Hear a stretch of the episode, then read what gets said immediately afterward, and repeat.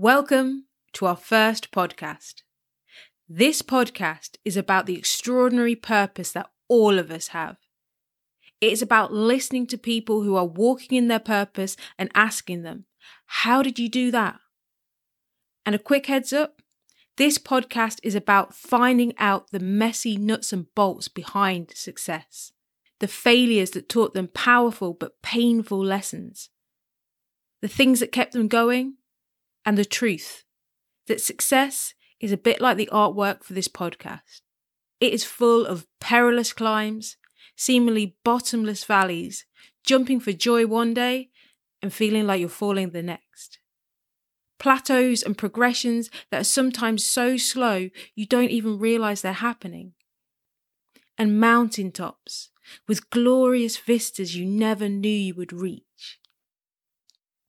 In short, success is about mess. Mess we never gave up on believing we would overcome. Mess we learnt from. And mess we shut the door on so we could grow into our purpose. We will have a new guest every month, and each week we will release a short section of their wisdom and truth. Finally, this month's theme is complete transformation.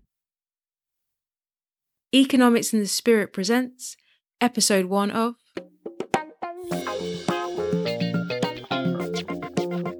How to be a success. Ordinary men living extraordinary lives. The podcast that explores the messy nuts and bolts behind people's success. Now, here's your host, S.B. Cole, author of The Good Man, exploring economics and the spirit.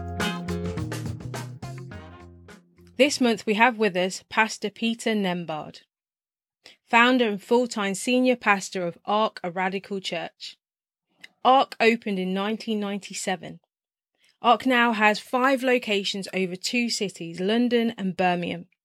I've been blessed enough to attend this church when I'm down in London, and three things stand out about this church. One, the worship is wild. There's an area at the front of the church, right in front of the altar, where you can dance your heart out. And I've lost myself many times there with what felt like half the congregation dancing, chanting, and leaping at the altar with me. Secondly, there are a lot of young men in that church, and anyone that knows anything about churches knows most churches are mostly women. And thirdly, there are a lot of young people, and they are not just warming seats. They preach with a level of knowledge, wisdom, and authority that blows me away. So, what we're going to do is we are going to start at the beginning. And I'm going to ask you, what did you want to be when you were younger?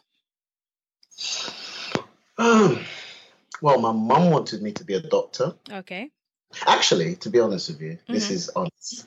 I watched a, a James Cagney film. Yeah. In this film, James Cagney was like a he was a villain Mhm. and uh, made top top of his like what do you call it like his mafia ring, and Okay. I guess and he's up on top of the roof and he says, "Mama, I'm on top of the world," and that was it. That that was what I wanted to be. I think. So you wanted to be a mafia leader. not a mafia leader, but I wanted to be a successful villain, kind of like like yeah, make lots of money. Wow. So what were what were your group of friends like when you were younger? Tell me tell me about this group of kids that are running around getting into trouble.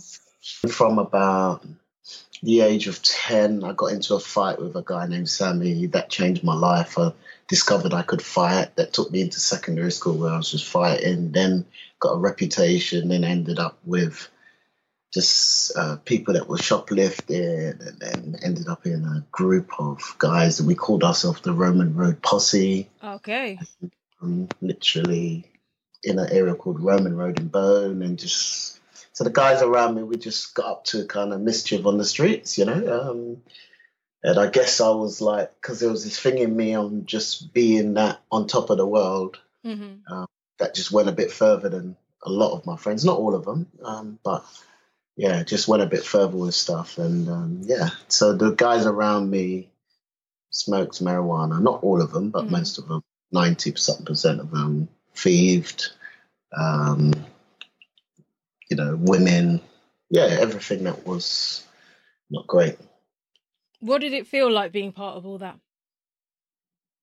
At the time, honestly, it felt great because, um, yeah, you belonged. It was great. I had a, you know, I had a street cred, street Mm. reputation. Mm. Um, it's quite big. I had a lot of money as a teenager. Okay. A lot of jewelry. I had a car from fourteen. A um, car, you were driving a car from 14? Yeah, I had a car. My friend had to teach me how to drive it. And what happened to school with all this going on? When I went into secondary school, yeah, just went in with a, with the wrong attitude. Really, started to just get in trouble. I don't think I made past the first year, and I was put into support unit countless times. Kind of like what they would call PRUs now, I guess. Yeah. Yeah. Yeah. Um, and then, um, yeah, then you they would fling you out there, and then if after some time they put you back into the main school, but I would never last very long. Mm. And then was put into an IT intermediate treatment. hmm They made me see psychologist. Um, yeah, I just got into fights and with teachers and pupils and messed up my education. Did you not want to be there? Or could you not handle being there? What can you remember what it felt like at the time from your perspective? I think I just lost my way, to be honest with you. I just think I got caught up in a wrong mentality and um, and was lost. Didn't know it, you know. I think back now, man, if I could go back to school, I would do it so differently. I just think I was completely lost and just didn't realize that I was just making all the wrong choices. Mm. So I don't think it was a conscious thing, Mhm. like yeah, that I was thinking properly. I don't know what I was thinking. I just wasn't thinking, I guess. I just had a mindset that I wanted to be bad. So, what made you start turning it around? When I went into prison for two and a half years, Okay, and how old were you then? about 16, Uh huh. yeah.